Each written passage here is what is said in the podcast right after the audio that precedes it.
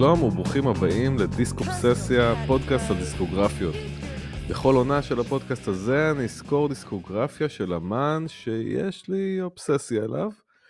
לי קוראים שגיא פרידמן, ובעונה הזאתי אני אתעמק בדיסקוגרפיה ובסיפור של להקת הברידרס, במטרה לענות על השאלה למה אני כל כך אובססיבי לברידרס.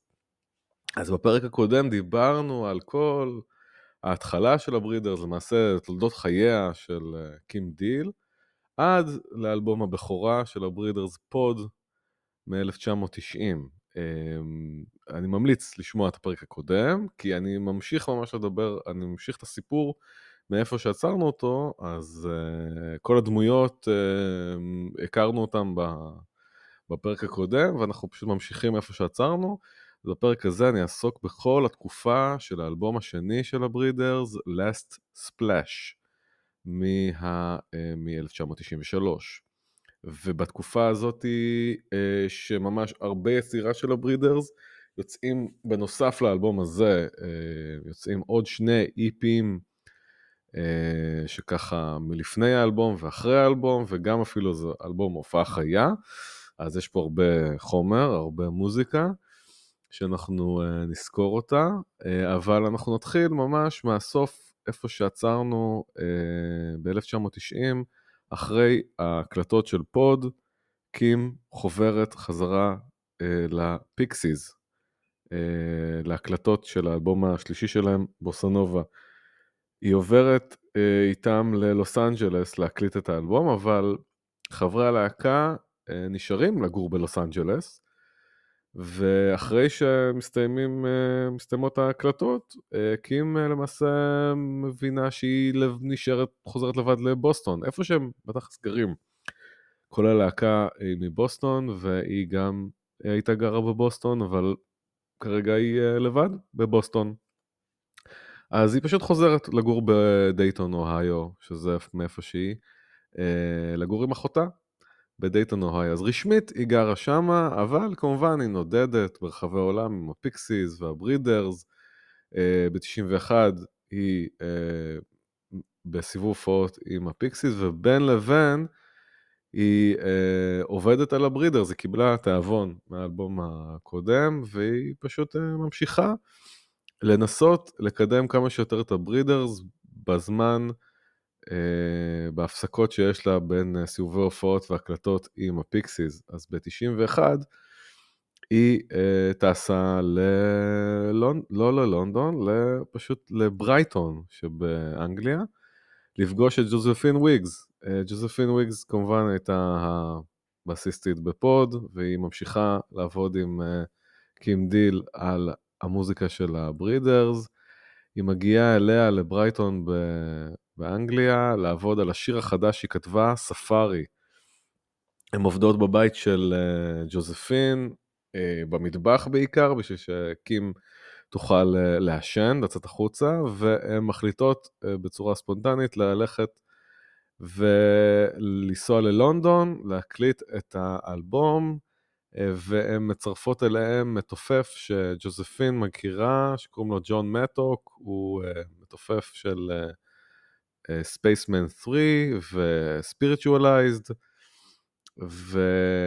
ולמעשה השיר עצמו הוקלט אה, ככה רק שלושתם, אה, אבל קים אה, מחליטה, או חברת תקליטים מחליטה אה, לעשות מזה EP, והיא צריכה להקליט עוד uh, שלוש שירים בשביל להשלים את ה-EP הזה, והיא קובעת סשנים בניו יורק, שם היא אה, תשכנע את טניה דונלי אה, לבוא להקליט איתה. עכשיו, טניה דונלי כבר בתקופה הזאתי, תכלס, עוזבת את הברידרס, והיא מנסה להקים הרכב משלה, שקוראים לו בלי, והיא כבר ב... בשלבי הקמה של ההרכב, וקים ככה מצליחה לשכנע אותה לבוא להקלטות לארבעה ימים בניו יורק. אמ, ובאופן כללי קים לא ממש רצתה שטניה תעזוב, אה, אבל אה, טניה כמובן היה לה אספירציות אחרות. אה, טניה מספרת שפשוט לילה אחד הם היו בדייטון, והיא פשוט נעלה אותה בשירותים של הבר שהיינו בו, ככה היא מספרת. עושה לה כל מיני טריקים כאלה בשביל שהיא תוכל להישאר בלהקה. הדיל היה ביניהן שהאלבום השני של הברידרס, יהיה השירים של טניה, אבל עכשיו טניה די תכלס מקימה להקה משל עצמה, אז כל הדיל הזה די התפוגג. ואנחנו, הברידרס ממשיכות עם השירים של קים דיל. אבל טניה מסכימה לבוא לנגן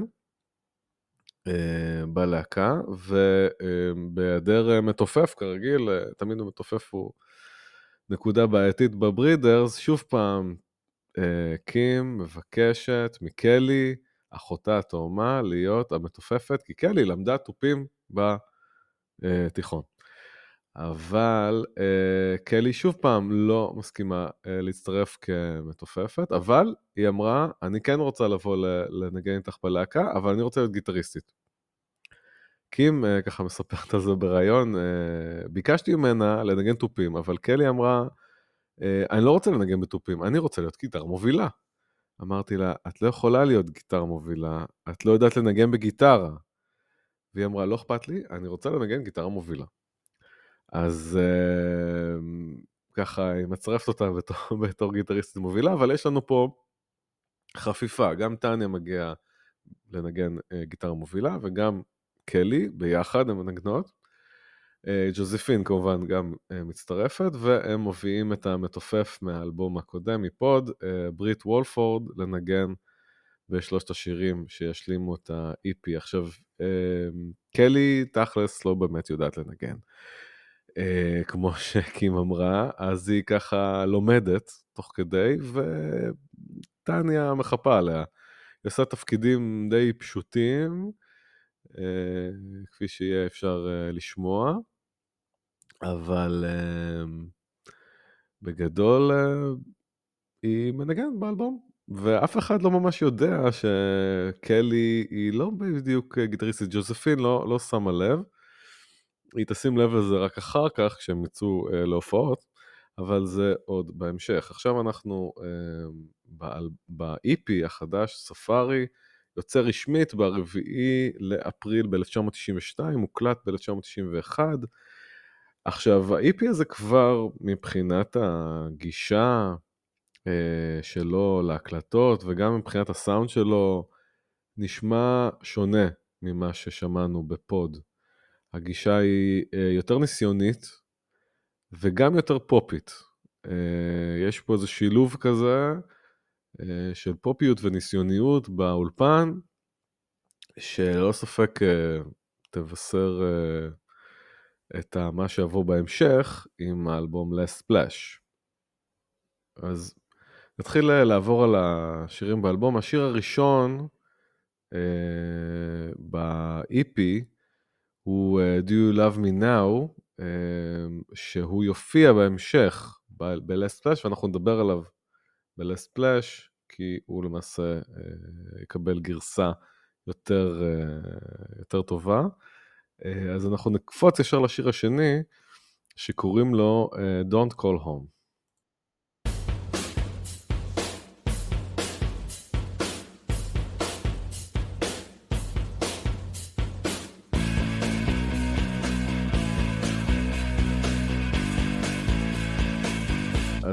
באמת זה שיר uh, יותר ניסיוני, זה אחד השירים היותר ניסיוניים שיש ב-EP הזה, והוא באמת uh, מראה את הגישה החדשה, שוויגס מספרת שבניגוד לפוד, הם uh, פשוט לא מקליטים live to tape, כלומר כל הלהקה ביחד מנגנת באותו זמן ומקליטים את כולם ביחד, אלא יותר אוברדאבים.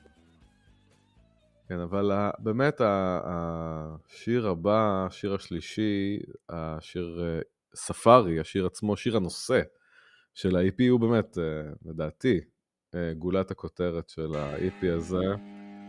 שיר דוחף, ממכר, וגם יש בו איזה משהו מבחינת המבנה שלו. זה נפתח בהתחלה עם איזה רעש ככה עוצמתי, ויש לו, עובר לחלק שקט יותר, שזה למעשה שני החלקים של השיר הזה. יש את החלק הרועש והחלק השקט. הרועש עם הדיסטורשנים, והשקט הוא מנסה אותו, עושה את אותם אקורדים, אבל בלי distortion, וזה ככה חוזר עצמו במהלך כל השיר. פה פה, בבית הראשון.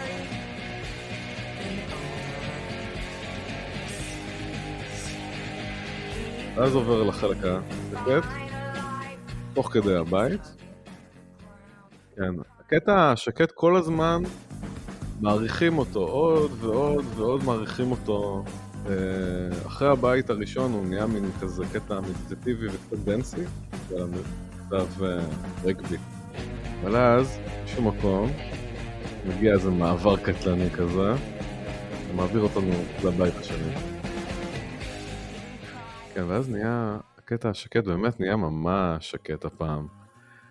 מה שמעניין עכשיו זה שהקטע השקט למעשה יימשך עד סוף השיר, ובכלל לא יחזרו לקטע הרועש. כל הזמן נהיה ארוך יותר, אני חושב שזה מראה על ה... באמת חשיבה מחוץ לקופסה קצת, של קים, על ה... באמת על אה, איך אה, לבנות אה, שירים. השיר האחרון ב-EP זה קאבר. ל- So Sad About Us של The Who.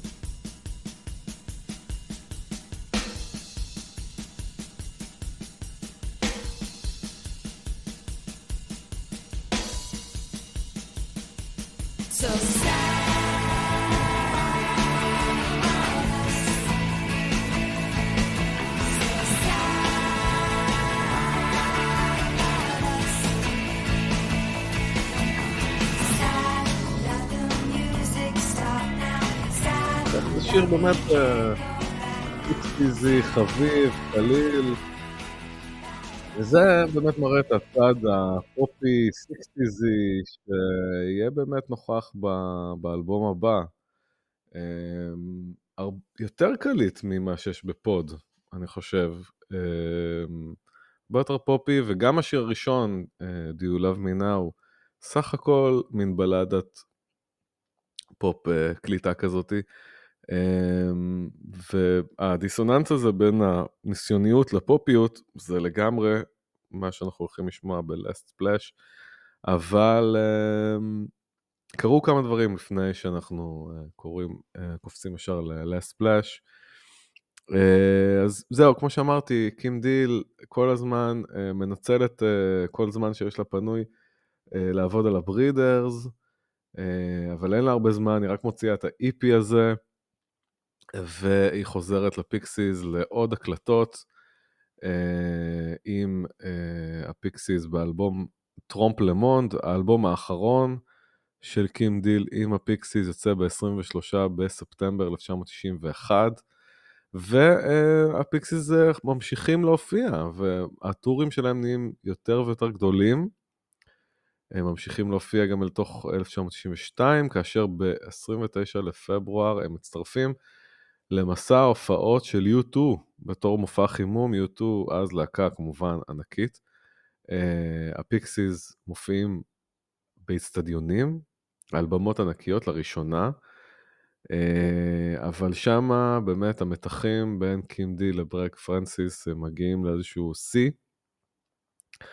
ואחרי סיום מסע ההופעות הזה, uh, חברי הלהקה פשוט מחליטים לעשות הפסקה. אה, לזמן אה, לא מוגדר בסוף, אה, באמצע כבר 1992, וזהו, קים דיל חוזרת שוב פעם הביתה לדייטון, ומתחילה מיד לעבוד על שירים חדשים לברידרס. אבל ב-92 היא מקבלת הצעה באמת חלומית, לחמם את נירוונה במסע ההופעות האירופאי שלה בקיץ 1992. זה מסע הופעות שנדחה uh, בגלל בעיות של קורט קובן, ועכשיו הוא uh, קורה ב, בקיץ של 1992. ולקים uh, דיל בתכלס, אין הרכב בשלב הזה. כאמור, uh, טניה דונלי בחוץ, היא הקימה את בלי כבר, היא הוציאה איתה אלבום לדעתי ב-92 או ב-91.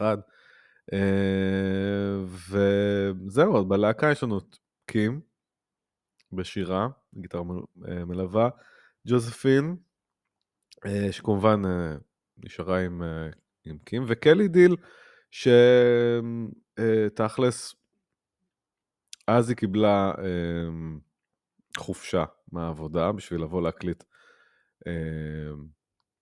בניו יורק, אבל הפעם היא מצטרפת פול און, עוזבת את העבודה שלה ומצטרפת רשמית אה, לברידרס בתור גיטריסטית, למרות שהיא לא ממש גיטריסטית, אבל היא אה, לומדת תוך כדי איך להיות גיטריסטית, שזה די, די מרשים, אני חייב להגיד. אבל שוב, אין מתופף, אין להם מתופף, אה, והן צריכות אה, להביא מישהו אה, קבוע יותר. בדייטון, אז אה, קים פוגשת את אה, ג'ים מקפירסון, הוא אה, שם לקים ולקלי בבית פלייר בתיבת הדואר אה, על הופעה של הלהקה המקומית שלו, The Raging Mantras, והן אה, באות לראות אותו ומציעות לו להצטרף ללהקה. הוא די לא מהסס ופשוט נוטש את להקתו האלמונית, להקה שהיא ככה בלאו הכי גם פועלת בצורה זמנית ו... חלקית בגלל הדיי ג'וב של כולם, כאילו, ופה יש הצעה אה, לעבור ל, לליגה הגדולה, אה, והם אה, קופצים על זה. ג'ים מקפירסון אומר שהוא לומד את כל התפקידים של התופים מתוך פוד וספארי תוך יומיים.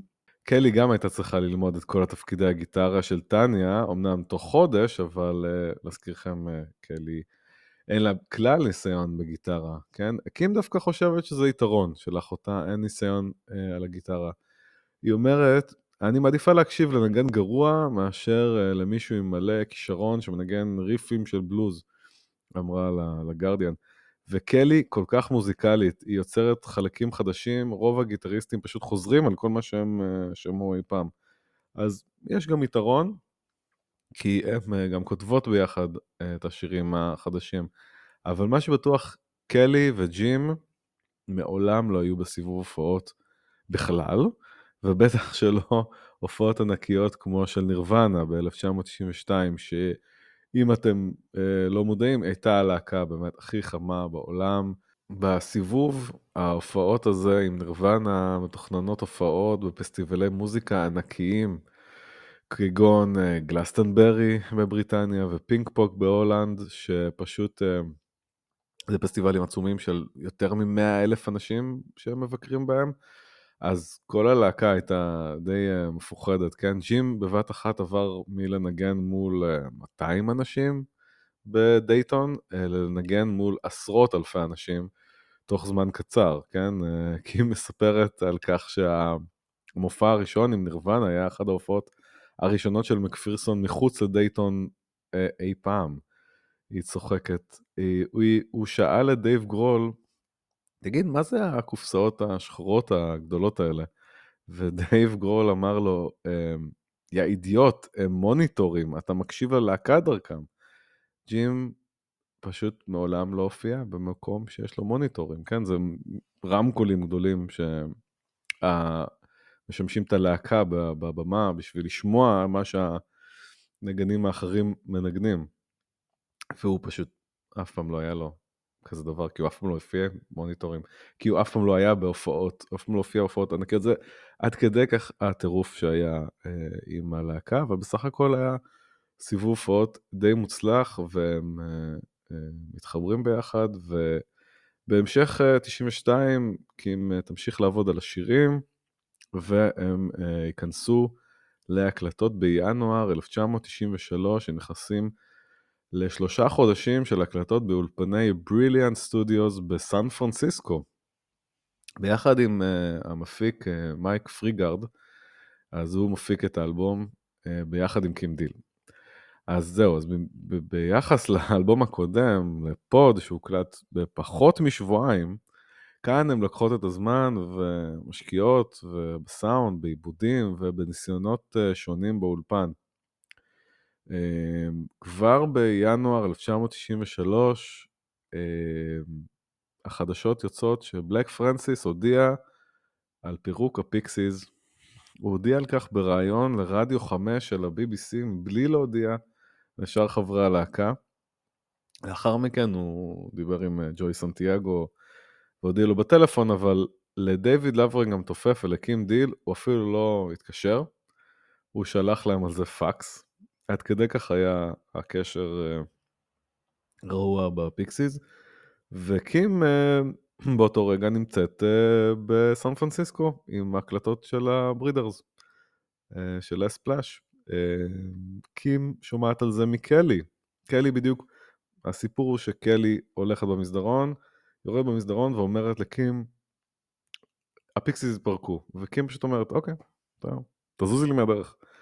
Uh, זהו, ובדיוק באותו רגע היא גם הקליטה את אולי השיר שיגדיר את הברידרס שאנחנו נדבר עליו, שזה Cannonball, כמה אירוני, שיר שיהיה באותו זמן לפחות, השיר, הדבר הכי מצליח שמישהו מהפיקסיס אי פעם יעשה.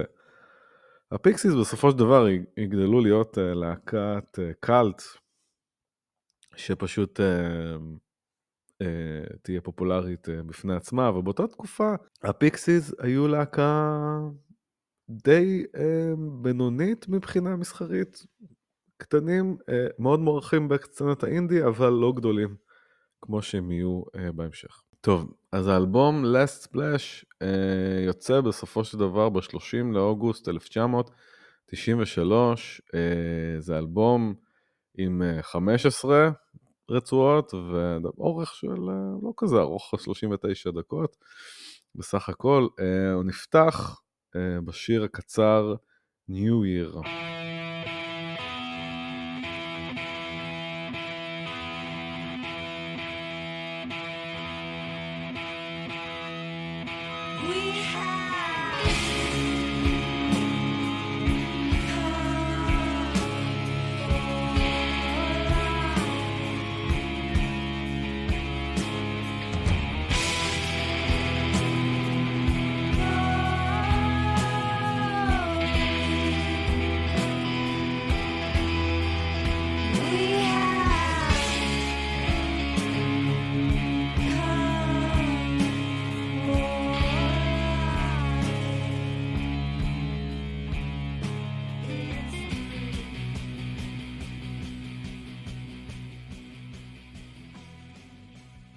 בשיר הזה אני חושב אפשר לשמוע, אה, לא הייתי בטוח במאה אחוז שזה זה, אבל אני כבר אתחיל לדבר על זה. אה, לדעתי זה שתי האחיות פה, קים וקלי, שרות ביחד. וזה לדעתי אחד הנשקים הסודיים של הברידר, שמהתקופה הזאת אה, השתמשו בזה, וזה אולי הסאונד, חלק מהסאונד של הברידרס. זה שהן עושות לעצמן double track אורגני, אני קורא לזה. עכשיו אני אסביר מה זה אומר. double tracking זה שיטת uh, הקלטה ל... לקול של זמר, שהוא פשוט שר את התפקיד שלו, ואז באולפן הקלטות ש... מקליט שוב פעם את התפקיד שלו, ואז למעשה הוא uh, שומעים את הקול שלו שר את השיר פעמיים, אחד על השני, וזה נותן מין נפח, כאילו שני אנשים שרים אותו, אבל למעשה זה אותו זמר שר אותו בדיוק באותה צורה, אז זה נשמע אה, מאוד דומה. אה, ג'ון לנון היה עושה, היה מקליט את זה ככה, ואז בהשראתו גם קורט קובן היה הרבה פעמים עושה דאבל טרק, כן? עושה הקלטה כפולה של, ה, של הכל, אבל אה, האחיות די למעשה לא צריכות לעשות את זה, כי הן אחיות תאומות. יש להם קול מאוד דומה. אה, והן יכולות לשיר ביחד את אותו התפקיד, וזה נשמע כאילו זה double track, אבל זה לא בדיוק double track, זה... זה הרי, כי הקול שלהם הוא לא בדיוק אותו דבר, והם לא בדיוק, הם לא בדיוק עושות את אותו ה phrasing, ולכן זה נשמע קצת שונה, מ double track, וזה סאונד ייחודי שאני חושב שיש אותו רק לברידרס, רק בגלל שהם אחיות תאומות, והם uh, פשוט שרות ביחד אותו דבר, ואפשר לשמוע את זה בכל האלבומים מפה והלאה, זאת אומרת, ב-Last Splash שומעים את זה, ובכל האלבומים הבאים, ואני חושב שבגלל זה קים רצתה לצרף את קלי כל כך ללהקה, כי היא ידעה שהם שישירו טוב ביחד. זה לא משנה כל כך במה, אה, במה קלי תנגן באמת.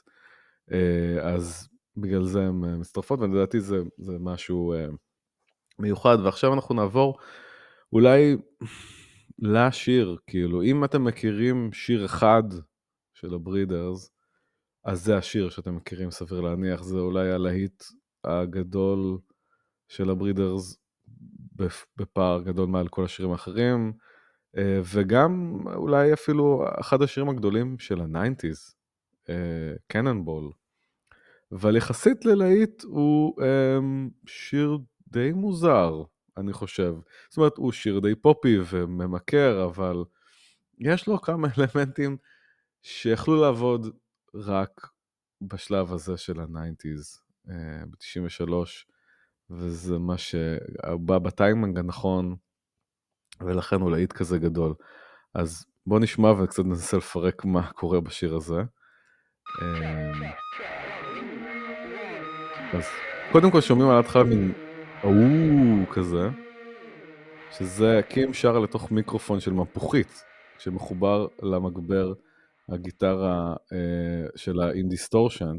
אז קים מספרת שזה משהו שהייתה עושה בבית הוריה, כן? היא לקחה את המיקרופון מהמפוחית של אחיה וחיברה אותו למגבר גיטרה ובדקה איזה, איזה סאונד זה עושה.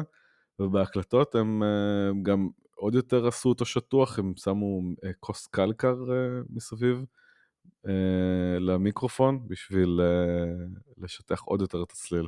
אז זה הוו הזה בהתחלה. אוקיי. אז ה...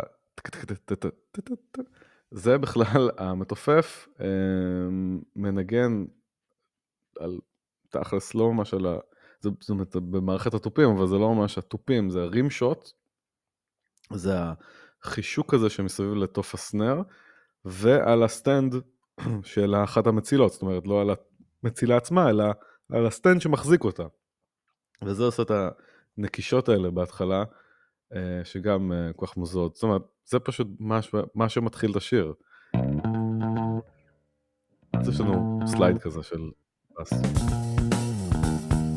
ואז הסלייד פתאום עולה בחצי טון, כאילו, פתאום השיר מתחיל עם התופים, אמ, פתאום אה, עושה איזושהי קפיצה, שזה גם משהו ש, שמפתיע מאוד, כאילו הבאס התחיל לנגן בסולם הלא נכון, ואז פתאום כשהתחיל השיר הוא תיקן את עצמו, וזה בדיוק מה שקרה באמת באחת החזרות שהם אה, ניגנו את השיר, וכי נדלקה על הטעות הזאת ואמרה, אוקיי, עכשיו זה חלק מהשיר, את חייבת לנגן את הטעות הזאתי אה, כל פעם, זאת אומרת, כל פעם מנגנת, היא פותחת את השיר עם שני סליידים כאלה של הבאס,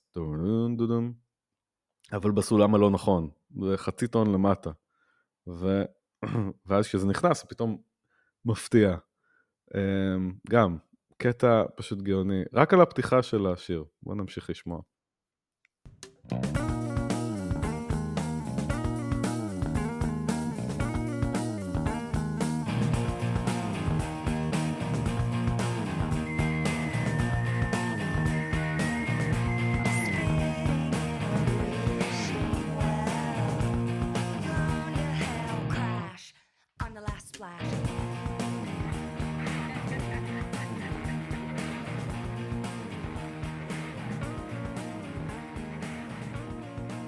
המילים של השיר הזה הם באמת אה, לא הדבר הכי ברור אה, שיש אה, בעולם. זה פשוט התגובה, זה מה שקים מספרת, אז התגובה שלה כשאחותה קלי מקריאה לה קטעים מהביוגרפיה של המרקיז דה סאד, כן? קים סיפרה, אחותי קראה בביוגרפיה של המרקיז דה סאד ואני צוחקת עליו, ואני אומרת, Oh you libertine, Oh you're real cuckoo. אם אתה תלך לגיהנום, קדימה, אם אתה רוצה ללכת לגיהנום, בוא נלך לגיהנום. רק אל תקפוץ פנימה, תעשה קננבול, כן? כזה, שאתה אה, מתקדר ככה עם הגוף וקופץ אה, אה, לבריכה. אתה יודע מה? אני ממש אהיה מאחוריך. אני הולך להיות The Last Splash, מין מחויבות לגיהנום. זה מה שהיא מספרת, זה ככה היא, כשהיא מספרת על השיר הזה, זה מה שהיא מתארת, זה קצת רצף תודעה על, על לקפוץ uh, לגיהנום עם המרכיז דסד. Uh, לא, לא הייתי חושב על זה, האמת. זה, השירים שלה באמת מאוד מקוריים מבחינת המילים. אה, בחיים לא הייתי מנחש אה, שזה הסיטואציה. גרסת הדמו של השיר הזה היא באמת די שונה מהגרסה הסופית. היא יצאה גם כבי-סייד לאחד הסינגלים, והיא בכלל נקראת גרנגיי. Uh, כי זה, הם חשבו שזה נשמע כמו uh, שילוב של uh, גראנג' ורגעי.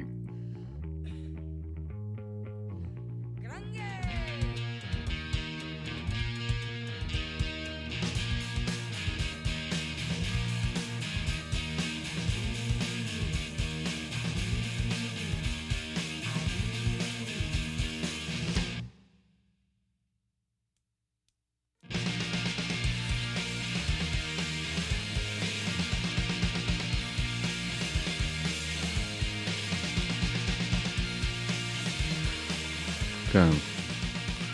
ככה זה נשמע. אני חייב להגיד שאנחנו נראה את זה בהמשך, שבאמת אה, המחשבה על העיבודים אה, השתנתה תוך כדי הקלטות, והיה זמן, בניגוד לפוד, אה, לצאת אה, לשנות את, ה, את העיבודים ולשחק עם השיר, אה, בניגוד לפוד שלא היה את הדבר הזה, ובאמת הגרסה המקורית נשמעת לדעתי הרבה פחות אה, מדליקה ומגניבה. אני חושב שזה אחד השירים המגניבים שיצאו אה, ב nineties. אה, זה פשוט, וזה גם לי זה היה ההיכרות הראשונה עם הברידרס, הן פשוט נראות מגניבות. גם בקליפ אגב, הקליפ המפורסם שבוים על ידי קים גורדון אה, מסוניק יות' והביאה איתה את הבמאי הצעיר ספייק אה, ג'ונס לביים איתה את הקליפ, הוא עשה את כל הקטע הזה של ה... אה, כדור תותח הזה שמתגלגל ברחוב, או שמצלם אותו, אה, מתגלגל לו ברחוב. אה, וזה באמת אחד הקליפים המגניבים והאיקוניים של ה nineties. אבל נעבור הלאה, יש עוד הרבה שירים יפים באלבום הזה, למשל כמו השיר הבא, Invisible Man, שיש לו את האיזון המדהים הזה בין ה... מחוספס למלוטש.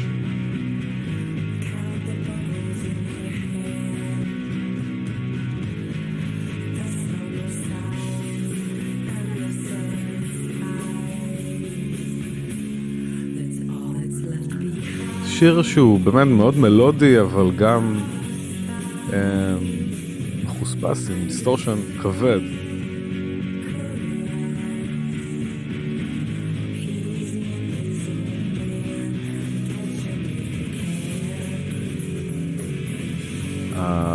באלבום הזה קים תהפוך לפרפקציוניסטית שהיא לגבי הקלטות. כמו שזה ימשיך להיות עד היום בתכלס. אה, קים מתארת את העבודה על האלבום שהיא הייתה מאוד אנאלית, והייתי מאוד אנאלית באיך שהפקתי את זה. רציתי שההפקה תישמע כאילו יד אלוהים פשוט ירדה והקפיצה כמה כפתורים וזה היה מאוד מכוון לאוזניות. כן. שומעים את זה. שהסאונד הזה של הגיטרה הכבדה והכינורות שנכנסים פה בפזמון זה פשוט מהמם. זהו, אז אה, באמת מורגש באלבום הזה הרבה מחשבה שנכנסה לעיבוד.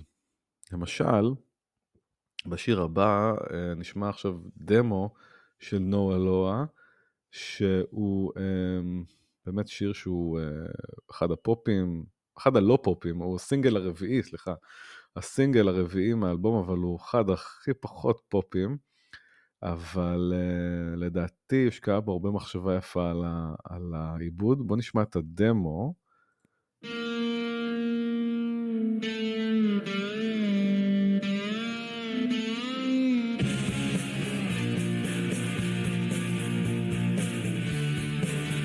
אז בדמו באמת פשוט שומעים על ההתחלה, נכנסות עם ה distortion, פשוט אה, שרות השיר.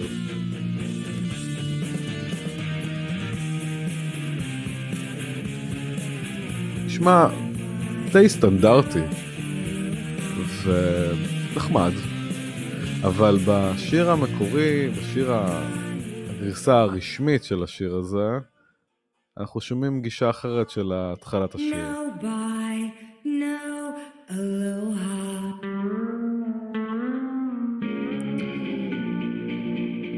את הגיטרה ההוואית הזאתי, שהדגישו יותר את זה שהוואית עם ה slide. וזהו, ככה השיר נפתח, עם הגיטרה של קים שעם delay כזה קצר. והשירה של קים, והגיטרה ההוואית של קלי. וזהו, ככה השיר נפתח. במשך uh, דקה, נותנים לזה ככה להתפתח, כאילו זה שיר כזה ניסיוני.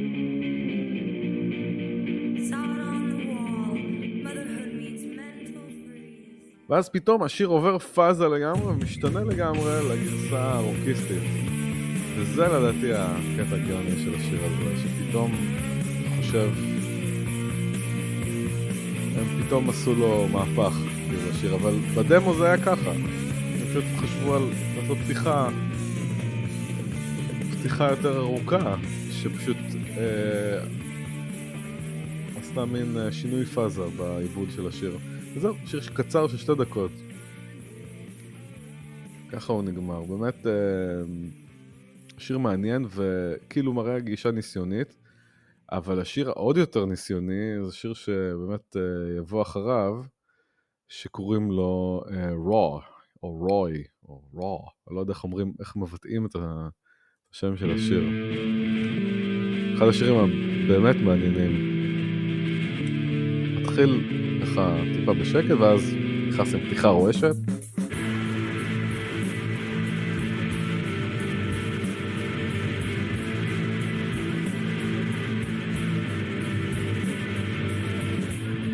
כן, בהקלטות של השיר הזה, וגם בהופעות אחרת, ג'וזפין מנגן פה על התופים, וג'ים המתופף מנגן על הבאס.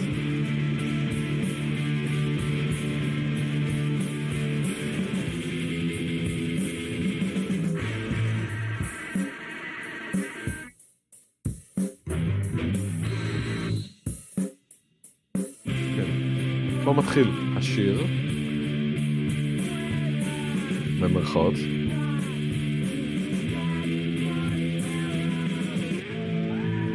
זהו, לשיר יש למעשה שורה אחת שהן שרות אותה, וזהו. ואז פתאום מגיע איזשהו חלק באמצע השיר שהוא חלק כזה שקט ומותח מאוד.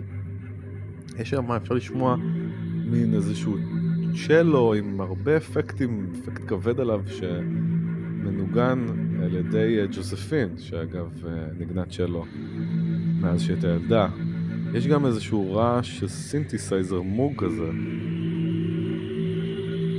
שקים מנגנת עליו.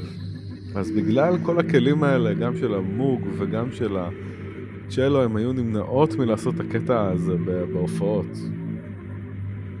אה, רק בהמשך, בהופעות, הם יביאו את קרי ברדלי, הכנרית שמנגנת איתם, אה, גם באלבום הזה, ו...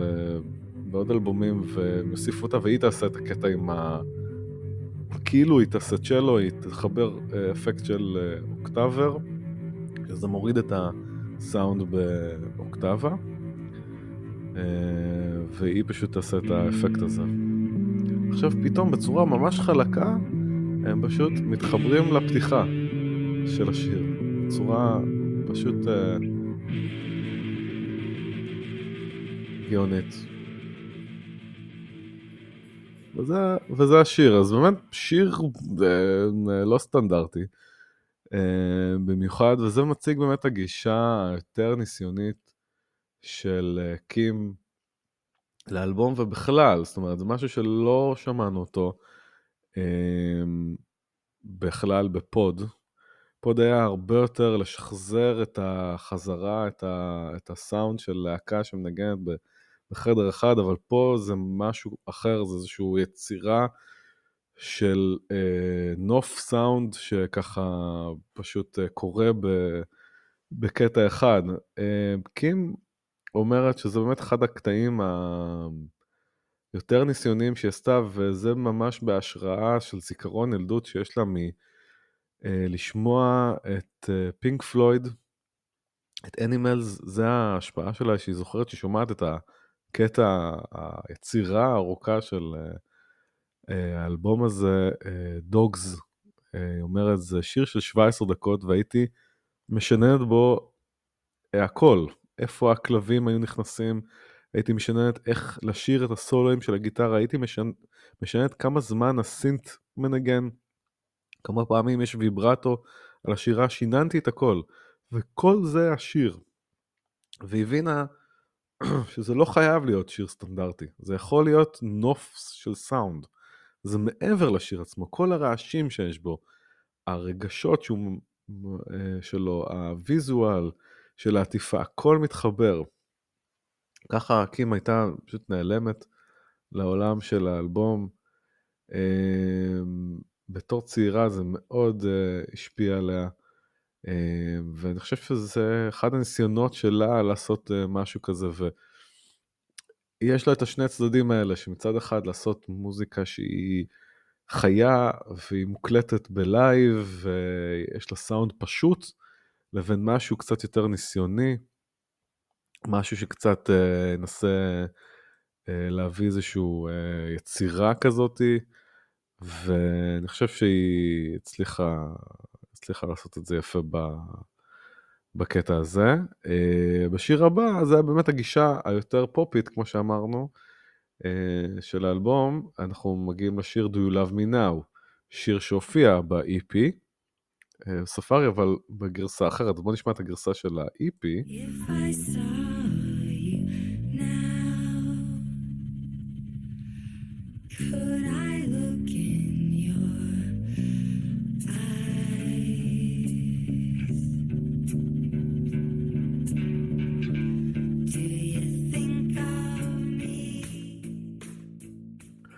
זה מתחיל, אה, לא יודע אם זה טרנד, אבל איזשהו משהו שקים תעשה הרבה פעמים. היא תוציא על שיר, ואז תוציא אותו מחדש בגרסה חדשה בהוצאה אחרת. אה, שיר שכבר יצא קודם, אז, אז אה, יצא שוב פעם בגרסה אחרת, גרסה שהיא חושבת שהיא יותר טובה. ובאמת ההבדל העיקרי בין הגרסאות של ה-EP, חוץ מזה שזה מוקלט יותר טוב,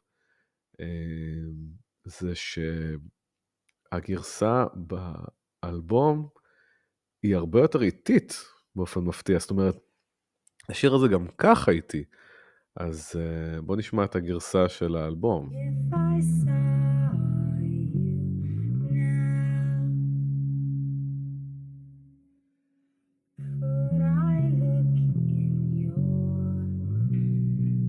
כן, שומעים? זה עוד יותר איטי, זה באמת האהבה של קים בשירים שהולכים לאט. גם בפוד היינו שומעים את זה הרבה. קצב מאוד מדוד. דווקא מי שמשכה את ה... להאט את השיר הייתה ג'וזפין. שבהופעות, כאשר הם היו מנגנות את השיר הזה, היא הייתה אומרת, לדעתי זה איטי יותר. אבל uh, קים דווקא רצתה, בוא ננגן את זה יותר מהר, והיא האיצה במתופף לנגן את זה טיפה יותר מהר, אבל ג'וזפין, היא החליטה שזה חייב להיות איטי. וג'וזפין נתנה מבט מאיים, והם ניגנו את זה לאט יותר, נתן לו מבט למתופף, ולדעתי היא צודקת, עושה את השיר הזה יותר טוב. משהו באיטיות שלו עובדת, בסבלנות.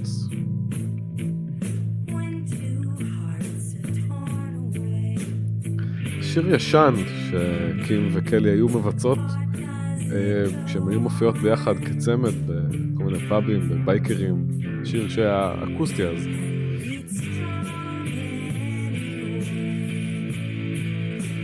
אבל לדעתי אחד השירים היפים של האלבום, אני חושב שאחד הרגעים היפים באלבום מופיע בסוף של השיר. הפזמון האחרון, כאן,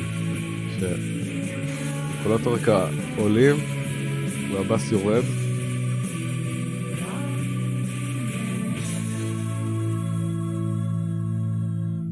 פשוט קטע, קטע נשגב, תמיד עושה לי צמרמורת לשמוע את הקולות רקע עולים והבאס יורד וזה פשוט... Uh... ממש קטע שמימי. אה, הקטע הבא שבא אחריו זה קטע אינסטרומנטלי שנקרא Flipside.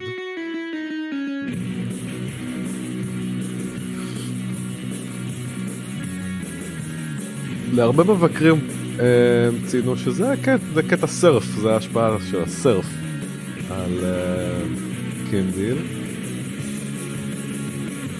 קים דווקא לא מסכימה, היא חושבת ש...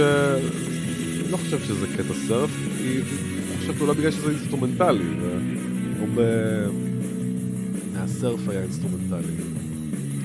אבל זה קטע אינסטרומנטלי אה, ללא מילים. קים רצתה שהסאונד של הרצועה הזאת תישמע מלוכלכת, כמו... מעוקמת, כמו קסטה שהקליטו עליה יותר מדי פעמים.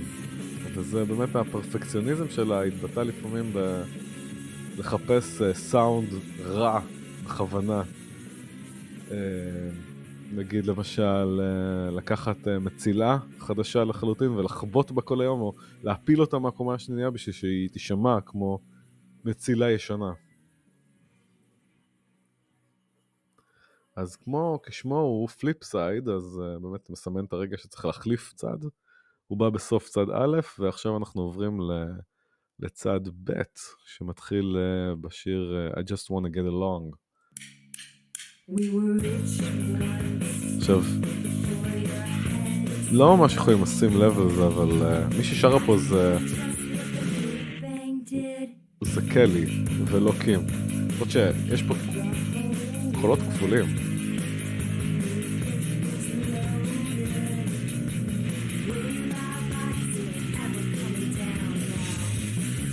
אז באמת ה...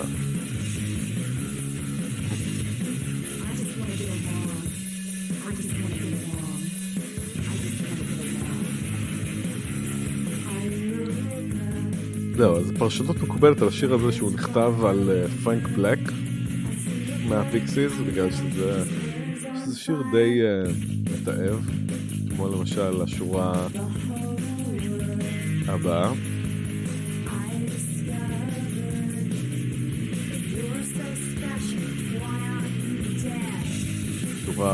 If you're so special, why aren't you dead? גם שורה אהובה על הברידרס, שזו שירה די מצחיקה. אז uh, מקובל להגניח שזה שיר ככה שקצת יורד על הביטחון העצמי ו... Uh, של, של פרנק בלק מהפיקסיס, ו... וקים אומר, I just want to get along, כאילו, אוקיי, זה פרשנות. Uh, השיר הבא הוא אחד השירים המוזרים באמת של האלבום, וגם, אני חייב להגיד, קצת חלשים, למרות שהברידרס מאוד אוהבות את השיר הזה. קוראים לו Mad אה, Lucas והם השקיעו בו הרבה אה, זמן של הקלטות.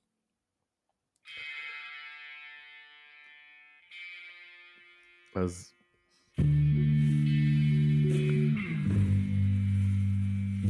הגיטרה הזאת עם ה distortion ששומעים קצת מאחורה זה גיטרה שקים רצתה שהיא פשוט תישמע הכי קטנה ככל האפשר. אז המפיק מייק פריגרד העביר אותה דרך מגבר זעיר, כזה מגבר שמופעל על ידי סוללות של 9 וולט, ואז ניתב אותה דרך קונסולה החוצה למוניטור איכותי, ואז העבירו את המוניטור הזה לחדר אמבטיה של האולפן ושמו לזה עוד פעם פילטר, זאת אומרת, יש פה ממש uh, השקעה גדולה על הסאונד, הגיטרה הקטן והמוזר הזה. בכלל, הסאונד של השיר הוא uh, מאוד מוזר. Uh, יש איזה מין טרמולו כזה על, השירה, ואיזה סאונד של טלפון. השיר, לפי מה שהן מספרות בברידר, זה מרפר לדמות uh, היסטורית שקוראים לה מד לוקאס. שהיא, uh, קוראים לה ג'יימס לוקאס, זה מין תימוני אנגלי מהתקופה הוויקטוריאנית שהיה מתבודד, כינו אותו לוקאס המשוגע, ובאמת היה לו איזשהו שם בינלאומי בזכות אה, אורח אה, חייו המוזרים. וזה השיר עליו. עכשיו זה, כן, אחד השירים הלא ברורים, אבל אחריו בא באמת, אם אה, לא אה, קנונבול, אולי הלהיט השני מהאלבום Divine Hammer, אחד השירים הפופיים ביותר באלבום של הברידרס בכלל, אז יש פה איזון.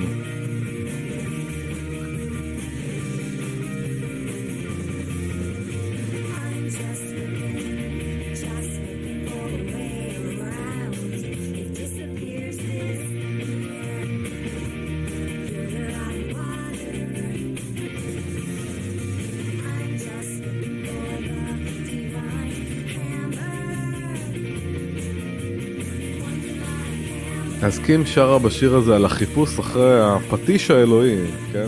איזשהו לעג, ככה היא מספרת, זה לעג לחיפוש אחר משהו חומרי שממנו תמצא אלוהות. היא מסבירה את זה ככה בציטוט הבא. זה נוגע בחרדה קיומית, באמת. אני רק מחפשת איזה אלוהות שתרד מהשמיים, ואתה יודע מה? אני לא חושבת שיש משהו. אני לא משתמשת בסמים של מזרקים, אבל אתה יכול להשתמש בסמים כדי למצוא את האלוהות שלך. שירים נוצריים הם משתמשים בכל הדברים האלה. אם אתה מקיף את ההר, ואם אתה עובד קשה עם הפטיש, ואם אתה פוגש אה, נגר בשם ישו, ואתה נוסע קילומטרים על קילומטרים, כל הסמלים המטופשים האלה שלהקות פולק נוצריות השתמשו בהם. אז זה מין take שלה על החיפוש אחר אלוהות, The Divine Hammer. כן, אז הקטע הבא הוא קטע אינסטרומנטלי שקוראים לו SOS, גם מהקטעים הרועשים. הוא נפתח ככה עם רעש שהם אומרים שזה מכונת תפירה, מכונת התפירה של קלי שמחוברת למגבר. בהתחלה. עכשיו, לא הייתי מציין את הקטע הזה אם לא, היה, לא סומפל על ידי ה Prodigy, נגיד.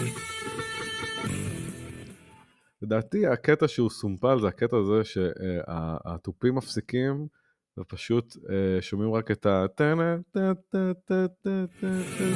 כמו קוד מורס כזה, אה, באמת לשיר קוראים SOS, אה, והקטע הזה, הקטן הזה, סומפל על ידי הלהיט הענקי של ה Prodigy Firestarter. כן, אפשר לשמוע את הקטע המסומפל הזה ברקע.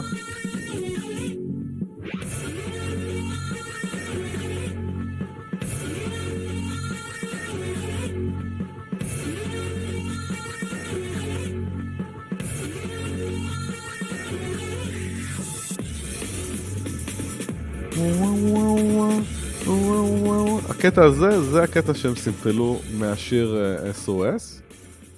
וזה מה שמקנה לקים דיל אה, קרדיט בשיר Firestarter, למרות שיש עוד שמונה כאלה שהם אה, אה, גם בקרדיט כתיבה של השיר הזה, אבל בגלל הסימפול הזה, קים דיל אחד מכותבי השיר הזה, שהוא כמובן היה להיט עצום של ה Prodigy, וזה זיכה אותה בתמלוגים יפים מאוד, רק מהשיר הזה, רק מהסימפול שהם לקחו מה, מהשיר הזה. אמ, אוקיי, אז הקטע הבא, האג, אין לי הרבה מה להגיד על האג, אנחנו נעבור לסיינטס, אה, גם אחד הלהיטים מהאלבום.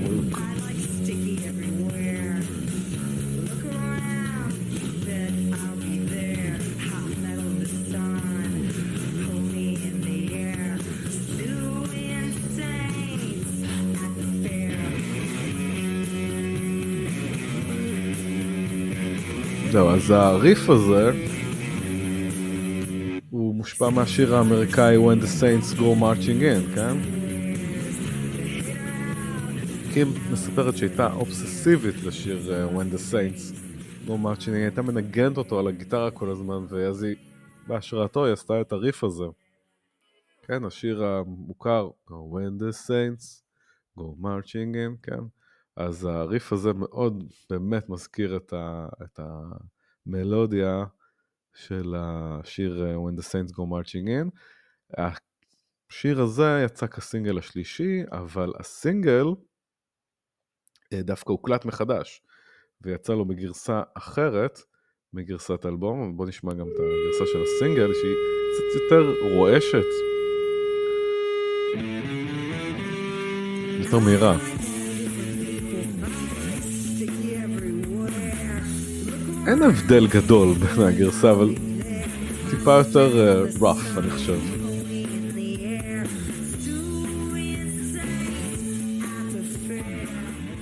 כן. זה, זה הגרסת הסינגל אה, שיצא לו גם קליפ, והגענו כבר כמעט אה, לסוף האלבום. השיר הכמעט אחרון באלבום פתאום משנה סגנון בהפתעה, ועושה פה איזשהו שיר פולק קאנטרי שקוראים לו אה, Driving on, Driving on Nine. You could be a shadow beneath the streetlight behind my home. Driving on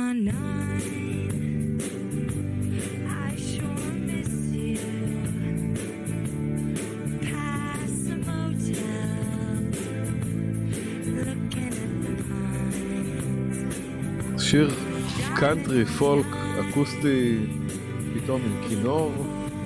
אני חושב שזה כינור שנשמע קצת בלוגראסי וקצת מתחבר לשורשים האפלאצ'יים של קים וקלי. שיר שהוא תכלס על מה שקוראים באנגלית שotgun wedding, כן? זה כשהאבא של הכלה מאיים על החתן המיועד להתחתן עם ביתו באמצעות שotgun כי ביתו נכנסה להיריון. זה לדעתי מה שהשיר הזה. השיר הזה הוא לא ידוע להרבה, אבל הוא, הוא קאבר. הוא קאבר ללהקה ששמענו כבר את השם שלה בעבר, uh, Edge Redeeming Qualities. ככה נשמע. הגרסה המקורית. כן? בלי כינור, בלי שום דבר, זה רק גיטרה אקוסטית ושירה. אז השיר הזה במקור הוא של Edge Redeeming Qualities, להקה ש... קים הכירה בבוסטון, והייתה חברה בה קרי ברדלי, שמנגן בכינור גם בשיר של הברידרס. אז, אז באמת זה מתחיל איזשהו, גם איזשהו תבנית שתחזור על עצמה, אה, גרסת כיסוי שברידרס עושות באלבום, אבל גרסת כיסוי שהיא כל כך לא מוכרת, שהברידרס הם אלה שמפרסמים אותה, היא גרסת כיסוי הרבה יותר מפורסמת מהמקור, וגם הם ממשיכים לעשות את זה, שיש באמת, אנשים משייכים אינסטינקטיבית את, ה, את ה, מי שמכסה עם השיר הזה, ולא את מי שמכוסה, אפשר להגיד. אה, אז הם מכירים את on 9 בגלל הברידרס ולא מהמקור. אה, בניגוד לקאבר הקודם של על של הביטלס, הם לא יעשו, הם המשיכו תמיד לבחור קאברים של להקות אלמוניות. אמ, וזהו, ככה אה, נגמר האלבום, עם ריפריז כזה, זה השיר הלפני האחרון, ובסוף פתאום, באיזה קטע קצר, אה, אנחנו שומעים את רוי עם ריפריז. רוי בסוגריים ריפריז. שזה תכלס קצת דומה למה שסרג'נט פפר עושים עם סרג'נט פפר ריפריז, שפתאום מחזירים את השיר אה, משום מקום. וזה גם קצת דומה למה שקורה באנימלס עם, ה... עם השיר הפתוח והסוגר. Pigs on the wing.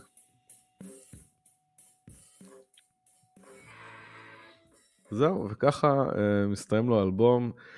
האלבום אה, בזכות הלהיט קנונבול זוכה להצלחה מסחרית די גדולה. אה, בתכלס אה, הוא מוכר מיליון עותקים, שזה מעמד של פלטינה בארצות הברית, שזה באמת הדבר הכי גדול שמישהו מהפיקסיס אי פעם הצליח להשיג, לפחות עד לאותה תקופה.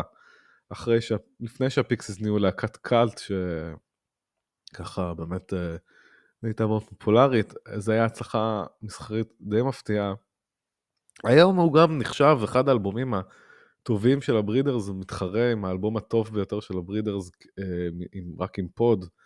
הוא נכלל ברשימות האלבומים הטובים של ה nineties אה, אצל Spin ו Pitchfork ורשימות האלבומים הכי טובים בכל הזמנים אצל מגזינים כמו ה Rolling Stones ו-NME ובאמת אה, בזכות ההצלחה העצומה של האלבום ושל השיר Cannonball היה לחץ על קים לחתום על חוזה חדש עם אלקטרה חוזה ארוך יותר עם יותר כסף וזה באמת היה בתקופה הזאת של אחרי הצלחה של נירוונה שחברות תקליטים פשוט זרקו כסף על כל מה שנראה מגניב ואלטרנטיבי וקים דיל די אה, נלחצה מזה. אה, אמרה להם אולי אני אעשה תקליט טובה בפעם הבאה אני מהמיד ווסט אני בן אדם נורמלי. לא רציתי להציג את עצמי כרמאית לקחת את הכסף ואז לעשות את, אה, את התקליט שהם רצו. ניסיתי, אבל אין בי את הקילרית הזאת שצריך בשביל לייצר uh, לעיתים. אז באמת כהוכחה לדבר הזה, קים uh, אחרי אלס ספלאש מוציאה EP נוסף שקוראים לו uh, Head to Toe, שיוצא ב-11 ביולי 1994. אמ, זה EP שאין אותו אה, בספוטיפיי, אם תחפשו אותו, אה, הוא יצא אז בוויניל והוא יצא מחדש, אבל יש אותו אולי ביוטיוב או איפשהו, אבל אני לא מצאתי אותו בספוטיפיי, וזה EP הרבה יותר פאנק רוק כזה, השיר המוביל שלו, הראשון, קוראים לו, כמו שאמרתי, Head to Toe, go. ממש הארדקור פאנק כזה, פאנק מהיר. וזהו, זה שיר שבמקור היה הרבה יותר איטי.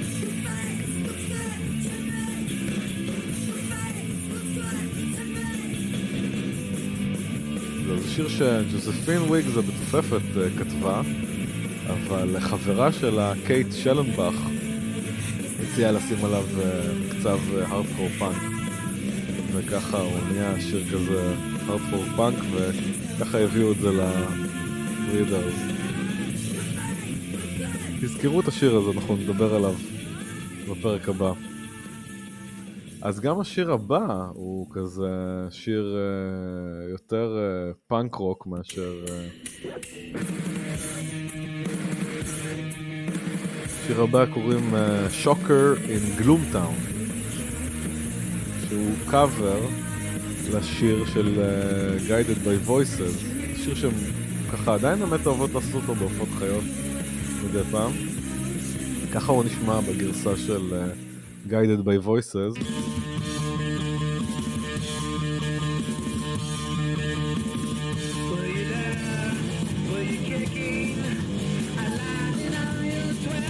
כן.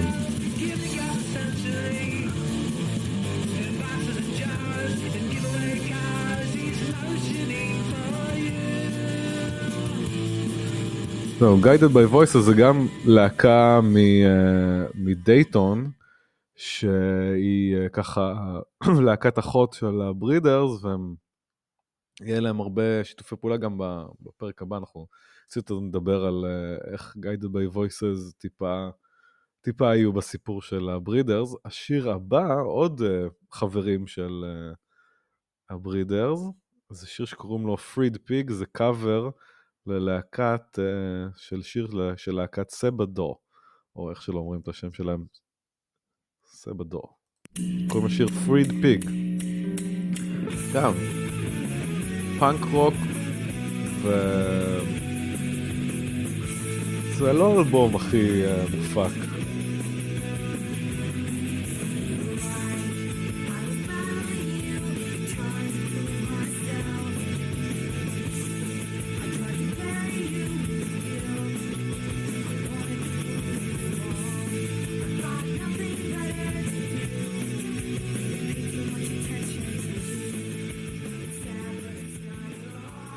כאמור זה שיר של סבדו, קאבר, שככה נשמע הגרסה המקורית של סבדו.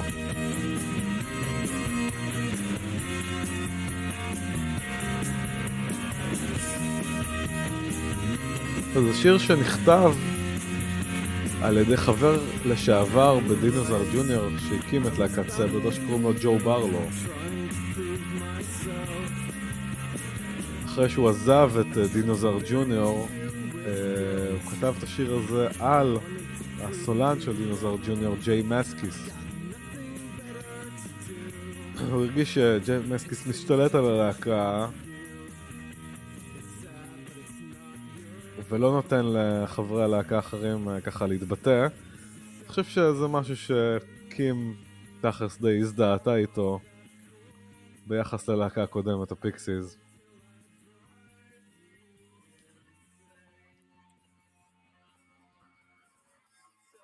אז אה, זה השיר השלישי שהיה ב-EP הזה, והשיר האחרון זה למעשה הגרסת הסינגל של Saints אה, ששמענו קודם, הגרסה היותר מהירה, וזה ה-EP EP קצר של ארבעה שירים כרגיל. אה, עוד דבר שיוצא בתקופה הזאת, ב-95, זה אלבום הופעה שקוראים לו Live in Stockholm. גם, אין אותו בספוטיפיי, אולי יש אותו במקומות אחרים, אבל uh, אין אותו בספוטיפיי. אפשר לשמוע שהם פותחים אותו דווקא בשיר מה-EP, שוקר אין גלומטאון. ככה האלבום הופעה נשמע.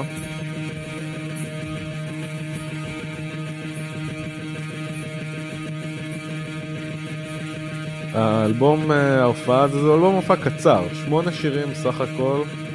אה, זה של הופעה שהוקלטה ב-17 למאי ב-1994, באמת במועדון הג'יקו בשטוקהולם, בשוודיה. אז יש פה אה, שירים, מ... יש פה שוקרן גלונטם שעושים לו פתיחה די ארוכה. אה, אני חייב להגיד שזה לא האלבום הכי מעניין. אה, ביצועים חיים שלא מחדשים אה, הרבה. Uh, ביצועים חיים גם משירים מלספלאש ומפוד. לא באמת, uh, אני חייב להגיד שזה לא באמת uh, הכרחי. הברידרס לא מפסיקות להופיע במהלך 1994, uh, הן מופיעות ללא הפסקה, כאמור, הן רוכבות על הגל ההצלחה שלהם עם קנונבול. השיא היה שהם הצטרפו ללולה פלוזה 1994, לולה פלוזה אז היה אחד הפסטיבלים החכמים, פסטיבל נודד, שעובר בין כל מיני מקומות בארצות הברית. אז הוא היה פסטיבל ענקי, הופיעו שם ה Beastie Boys, Green Day וה Smashing Pumpkins. במקור הם אה, ככה הוזמנו לה, להופיע שם על ידי החברים שלהם ב Nirvana, אבל אה, עד שהפסטיבל הזה יצא לפועל, קורט קוביין אה, התאבד, ו Nirvana התפרקו, והם יופיעו שם וככה עשו להם כמה מחוות. אמ, אחרי Lollapalooza, שהיה אה, סיבוב די ארוך, הם היו מותשות, והחליטו לעשות הפסקה בפעילות. ובספטמבר 94, אה, קלי דיל נתפסת עם סמים, ושם הדברים התחילו קצת להסתבך עם ה Breeders, ולמעשה שם נגמרת התקופה הזאת של ה Breeders, שכאילו התקופה הקלאסית, ה Breeders אה, מצליחות, קים דיל יוצאת לחופשי מה Pixies, אה, יש לה להקה משלה, סינגל מצליח, אבל דברים לא ימשיכו ככה להצליח, קלי דיל תיתפס עם סמים, קים גם משתמשת בהרבה סמים בתקופה הזאת ולא מפסיקה, בניגוד לקלי שמנסה uh, לעשות איזושהי הפסקה, והדברים uh, מסתבכים משם. על כל זה אנחנו נדבר בפרק הבא, על הדרך המאוד הכלכלה שהובילה בסופו של דבר לאלבום השלישי שיצא אך ורק ב-2002. Uh, לקח תשע שנים מ-Last Splash עד לאלבום השלישי, טייטל TK. שיצא כאמור ב-92. אז זהו, זה הכל בינתיים, אתם מוזמנים uh, לעקוב אחריי בפייסבוק, uh, אתם יכולים לחפש uh, דיסקופססיה או בטוויטר, לחפש שגיא גלילי, אתם, אני אעדכן שם על כל הפרקים החדשים, באינסטגרם. אני גם מופיע כשגיא פריד, ואתם יכולים גם פשוט לשלוח לי אימייל. אה, לשגיא פרידמן את gmail.com ולהגיד לי אה, מה אתם חושבים על הפודקאסט, וזהו, ובינתיים שיהיה לכם אה, אחלה יום.